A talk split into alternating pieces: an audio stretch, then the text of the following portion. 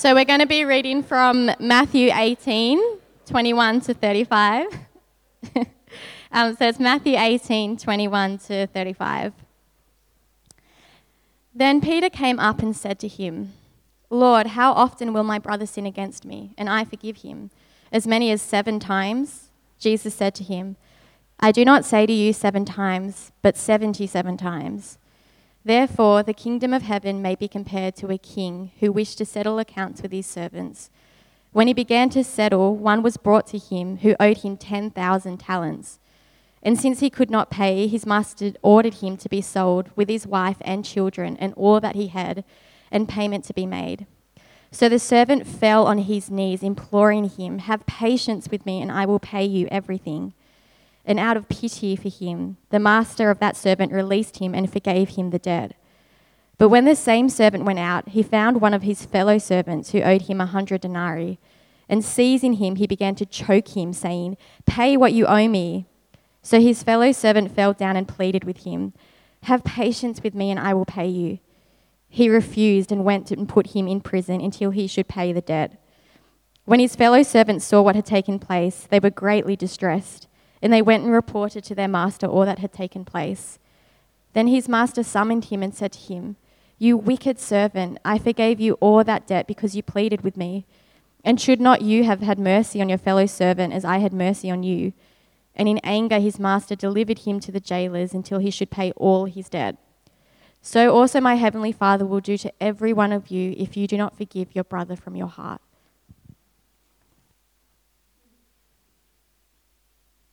Good afternoon and welcome. I'm Jeremy. I'm the lead pastor here. Great to be opening God's Word with you this afternoon as we look at Matthew 18. And thanks for being here this afternoon despite the masks. Remember masks? Something cool and vintage just to bring back for the week, isn't it? But thank you for actually bothering to be here. Look, the one silver lining of all of this is that I don't know how much you're enjoying it, but I'm enjoying the banter between the premiers at the moment. And I enjoy how cocky Gladys was in her announcement on Thursday when she was saying things like, "Well, we're not going to overreact like some states and lock down the whole city. We're just going to do this, that, and the other, unlike some states like Queensland and WA." So I'm really enjoying how these these people with an incredible amount of responsibility and things are just, there's a lot of high school banter at the moment. So I look forward to that in the coming weeks and months as well. But also just by way of that, if you remember here at church, you would have got an email about the upcoming changes as we enter a new season of City Light, and they will be at a different site down at the high school.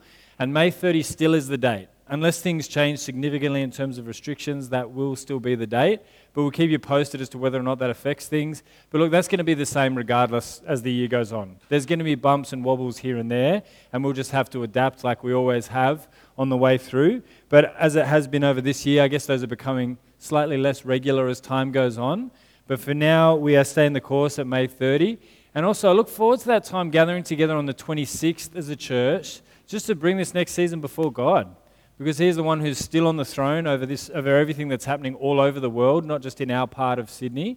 And so we look forward to seeing what's ahead in this next season, but also just taking some time as a community to pray and just seek God over this season. So May 26th is the time for that. So look forward to that as that comes up. But today we're going to be looking at Matthew 18. And if you've been with us over the year, you'll know that we're moving through the Gospel of Matthew, which we're calling the Way of Jesus, because it is Matthew's account of Jesus' birth, life, teaching, ministry, death, resurrection, and everything Jesus taught about in between. But if you are any kind of mathematician or not, you'll know that last week we're at week 5, and this week we're at chapter 18, and those don't quite go in sequence. And the reason for that is we just thought on a scale-back service on Mother's Day, with less of us here, that we might just take a slight deviation to another teaching that Jesus lays out in Matthew 18, which is fitting for the day in this way. This year, some of you may have heard that Leela Abdallah was named Mother of the Year, and it was for a reason that's a little bit unusual when it comes to that kind of honour. The reason she was acknowledged was for demonstrating genuine courage in forgiveness. So if you know her story, last year a drunk driver mounted the curb at 133 kilometres and killed 3 of her children. And in the face of this, she pronounced publicly that she forgave the driver. And when she was interviewed about this moment, because it was significant and it drew significant national attention, I can't remember a time where forgiveness has captured the national attention like it did in that moment. And when asked about it, she said she forgave and found strength to forgive quite clearly because of her conviction of Christian faith. She said, "Forgiveness is essential to us Christians. Our Father has forgiven our trespasses as we forgive those who trespass against us. Jesus' last words on the cross were, 'Forgive them, Father, for they know not what they are doing.' And he asked us to forgive 70 times 7. So I forgave the driver because I trust God. He is a just God, and I leave it in his hands." Her act of forgiveness captured the hearts and minds of Australians, whether secular or religious. And so I thought it would be fitting to dive into the teaching of Jesus about why it is that his people are called to forgive, what it means to forgive, and where it is that they draw deep resource and grace to be able to forgive even in the most difficult of circumstances. And so I'm going to pray, and then we're going to dive into this teaching that Jesus lays out on forgiveness in Matthew 18. Let's pray together. Father God, we praise you that you are a forgiving God, that you are an all-seeing, all-knowing judge, and yet you love us. You sent Jesus to die in our place, that our sins might be washed away and that we might be made new and clean. And Father, we pray that as we experience the depth of your forgiveness, that it would move us to be a people who are courageous to forgive also. Amen. So the story that Anna read out to us just before starts with a question. I don't know if you noticed it. In Matthew 18:21, Peter, who's one of the disciples, not just one of the disciples, probably one of the leaders of the disciples, if not the leader of the disciples at this point, comes up to Jesus and he asks him a question. Look what he says in Matthew 18:21. It says, "Peter came up and said to him, 'Lord, how often will my brother sin against me and I forgive him? As many as 7 times?'" Now, this question is coming off the back of a teaching that Jesus laid out about what it was going to be like to be his new people, the church. And he started laying out that, look, there are going to be sin issues. You're going to need to bring up issues with your brothers and sisters in Christ. You're going to sin against one another, and you're going to need to deal with that in the church. That's going to be a reality.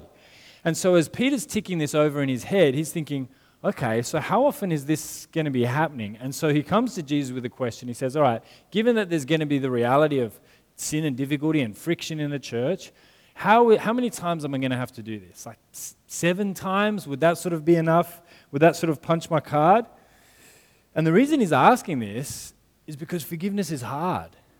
And so as he thinks about the reality of Jesus' new people and the idea that you're going to have to confront sin in the church, that you're actually going to have to forgive at times, he's trying to manage his expectations and just think, how many times am I going to have to do that? And so he just throws out a number like 7. Because he's thinking this is going to be very hard to do. Because forgiveness, I mean, when you hear about a story like Leela Abdallah, it's in many ways, I don't know if you find it inspiring, but I think most people would hear it and think that's an incredible act of reconciliation. And in many ways you think, wow, wouldn't we be better people? And wouldn't we be a better society if there were more people like her and her husband around?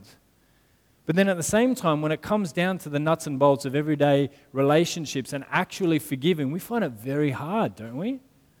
Why is it? One author outlines there are 5 reasons why we find forgiveness hard. The first is that debt is power. To forgive someone is to release them of a debt. But sometimes we like to hold on to it because debt is power. There's power in having something to hold over someone else's head. There's power in using someone's weakness and failure against him or her. In moments when we want our own way, you can pull out that old wrong that was done against you at just the key moment to humiliate them, or to put them back in their place. Debt can be power. The second reason is that debt can be identity.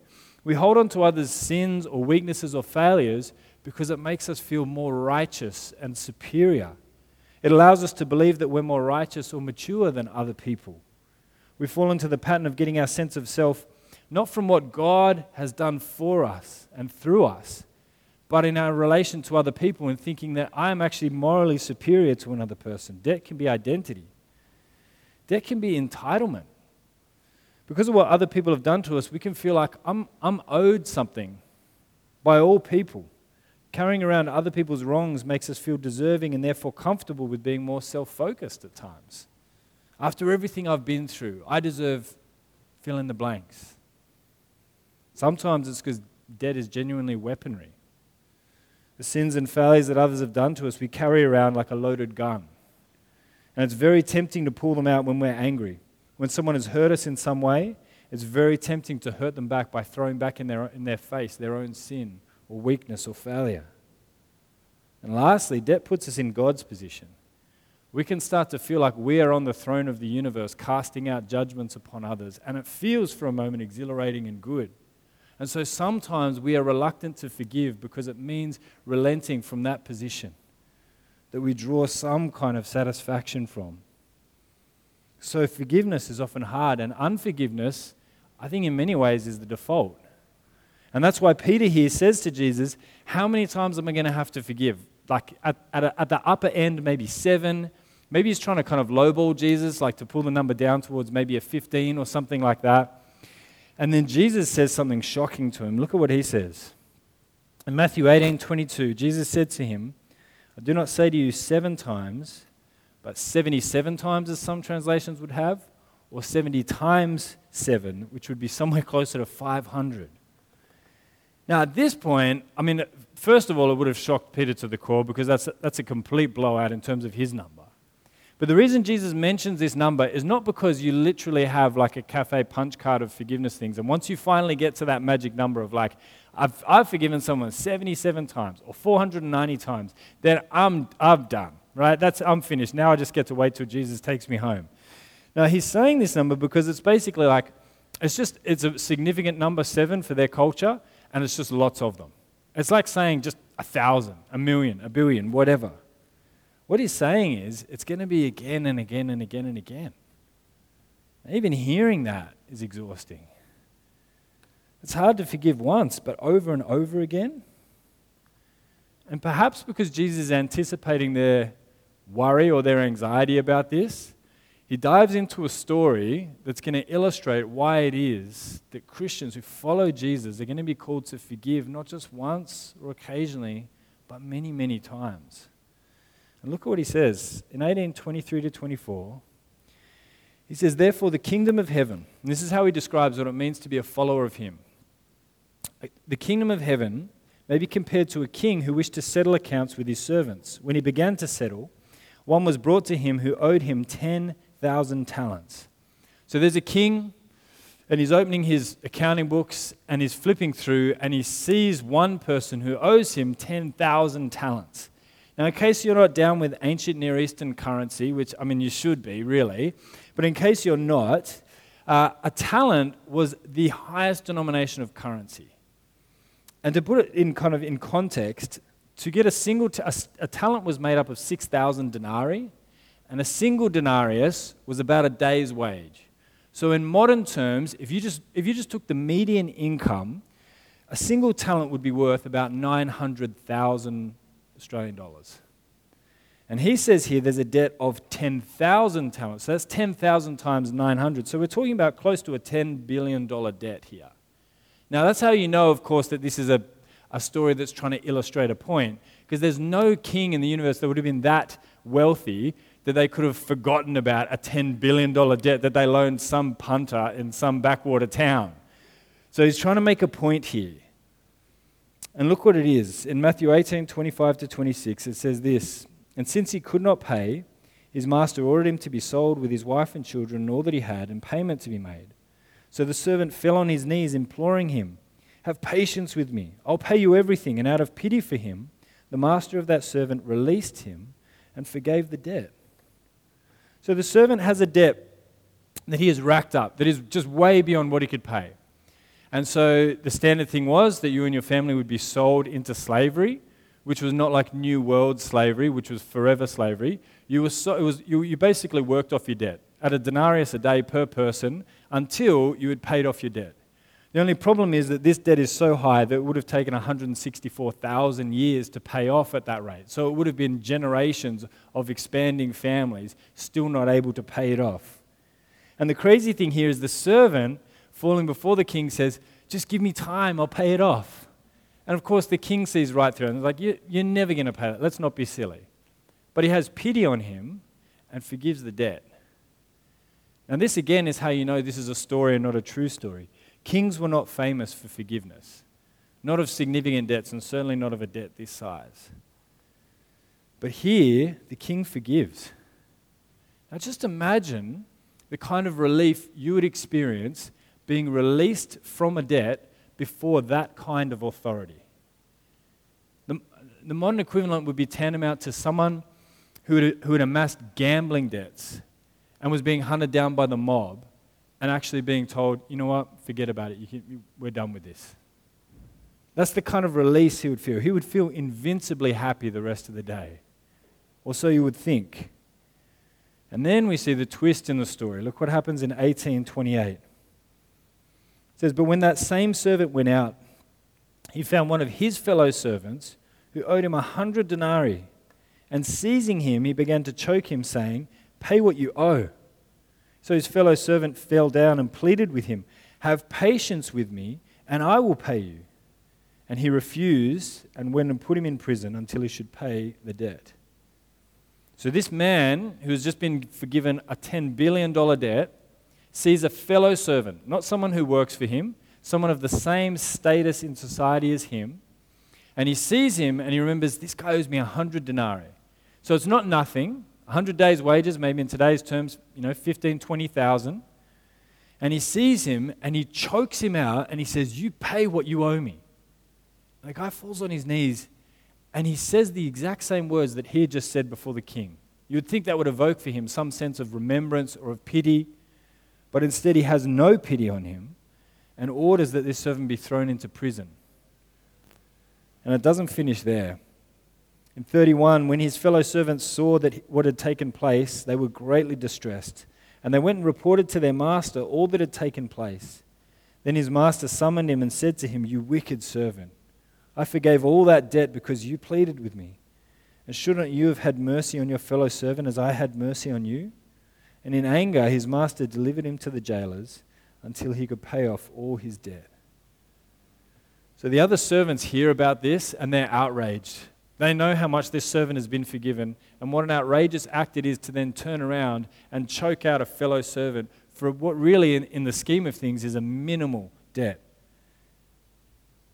And the king calls him before him and says, I forgave you all of this and you couldn't even forgive 100 denarii to your fellow servant. Well, I tell you, you're going to jail and you will stay there until your debt is completely paid off. It's crazy, isn't it? I mean, it would never happen. The whole story is outrageous. You'd never have a debt that large. You'd never have a king forgive it. You'd never have someone get forgiven that kind of debt and then turn around and not be able to forgive someone else, right? The whole story is crazy. And then Jesus lands it and the whole meaning of this crazy story in 35 when he says, so also my heavenly Father will do to every one of you if you do not forgive your brother from the heart. Now, that's a heavy point to end on, isn't it? He finishes by making this point. Those who have been greatly forgiven are called to forgive. Those who have been greatly forgiven are called to forgive. And he's telling this story because it's a metaphor for our relationship with God. He's saying this is the gospel. If you really understand the gospel, you'll see that you have been forgiven an incredible debt. A debt that you could not pay off, not even with your own life you couldn't pay it off. And instead it was forgiven you. And so you will be called to forgive others. A significant debt, but nothing compared to what you've been forgiven. And Jesus is saying this is what it's going to mean to be a follower of him. But notice that the point of the story is not, if you forgive, then God will forgive you. But if you have been forgiven, you will forgive. See, try and flip the story up. If Jesus was promoting a more religious transaction kind of view of salvation, it would have gone this way. There was a servant, and a fellow servant owed him 100 denarii. He forgave that debt. His fellow servants reported all this to the king, and the king summoned him and said to him, you faithful servant, you are a prince now. Here is your 10,000 talents. Come live with me in my palace forever. That's how the story would have gone. And the religious motivation would be, if you do good, if you do a little bit of good, God will reward you massively. But here the message of the story is not that. Jesus is saying the motivation for forgiveness is that if you really understand the gospel, if you really understand what state you were in before God and how much you were forgiven and how costly that forgiveness was, the logical outworking of that is that you will be able to forgive others. If you have been greatly forgiven, you'll be called to forgive. Because we will be called to forgive, and it will be difficult, but it's nothing compared to what it cost God to forgive us. Years ago, I read a book by Bishop Desmond Tutu, who's a South African bishop, and he wrote a book called No Future Without Forgiveness. And he talks about the really incredibly peaceful transition, relatively, of power in South Africa from apartheid to post-apartheid. And really, he was saying, in terms of change of government, it's remarkable what happened and how little bloodshed there was. And how peaceful really the transition was. And he said what was crucial to it was the process of amnesty that they went about, which was controversial at the time. And it went like this. For anyone who had committed any crimes under apartheid, you would be fully pardoned if you fully confessed. If you left out any details, if you minimized something, if you moved it off, you would not receive pardon. But if you went before a tribunal and went on public record and declared everything you had done, and there were heinous crimes that were recorded. But if you laid out a full confession, you would be pardoned. And it was controversial, but it was an act for national healing and for reckoning, and also for moving forward. And Desmond Tutu makes this comment on it. He says, the cost of forgiveness for the people, that is, letting the debts go of these people who had committed crimes against them or family members, he said the cost is indeed very high to ask the victims to pay. That happens to have been the price those who negotiated our relatively peaceful transition from repression to democracy believed the nation had to ask of its victims. Our freedom has been bought at a very great price. Forgiveness was the price of a peaceful transition for South Africa, or so Bishop Desmond Tutu would lay out. But think of the cost of what it had to cost God in order for there to be peace between God and humankind. 1 Peter 3:18 says, Jesus died once for sin, the righteous for the unrighteous, to bring you to God. See, in South Africa, for there to be peaceful transition of government, there had to be forgiveness, and the price was paid by the people. But when it came to peace with God, it was Jesus himself who had to die. God had to give up his only son because the wages of sin is death, and it was a debt beyond what we could pay. And so Jesus came, he paid the price, and he rose again, that all who believe in him would have forgiveness, would be washed completely clean, would be reconciled to God. This is the $10 billion debt that we could not afford to pay, that Jesus paid on our behalf. And so when Peter says to Jesus, how many times must I forgive? Jesus is saying, if you could understand what I'm about to do, you would know that it's going to be time after time after time, because there will never be a time where your forgiveness exceeds in costliness what it cost God to forgive you. That's why Jesus tells this story. Those who have been greatly forgiven will be called to forgive. And it will be difficult, and they will be significant, but the inspiration, the grace to actually do it comes from knowing how much we've been forgiven. You might not be like the servant in the story, but one who knows what we've been forgiven, that it might move us to forgive others of significant but lesser debts. And see, the call to forgive in the Christian faith, according to Jesus, is not out of obligation, but out of wonder. Out of a sense of, man, I cannot believe how much God has forgiven me. I cannot believe what a debt was forgiven on my behalf, that I might be set free, that I'll stand before a holy God one day, and he will say, welcome home, my child. And all because Jesus paid my debt. That's the motivation to forgive. The kind of blood-bought forgiveness and love that can end generations of conflict. Jesus says, if you know this forgiveness, you must forgive. But look at how he ends it. Let's just double back to this last section of the parable. In Matthew 18:34-35, he says, and in anger his master delivered him to the jailers until he had paid all his debt. So my heavenly Father will do to every one of you if you do not forgive your brother from the heart. Now, you could be forgiven for thinking here that what Jesus is saying is that God is threatening you. That he's saying, if you don't forgive, then, well, guess what? Forgiveness is going to be withheld from you.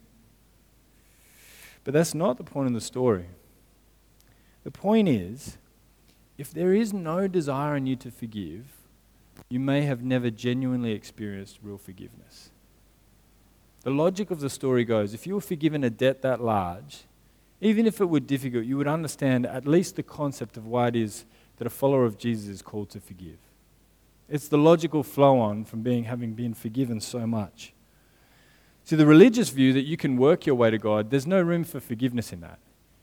If you earned your way to God by your own good works, then why should you forgive someone else? Their debt's on their own head. They need to sort it out themselves. That's their fault for being so sinful and wicked.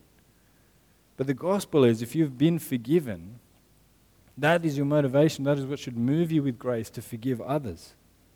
And Jesus says here, if you are of the mind, then in your mind you've written off forgiveness entirely.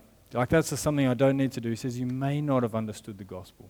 Be careful. You may not have never fully, really understood the gospel. Maybe you've just been coming to church.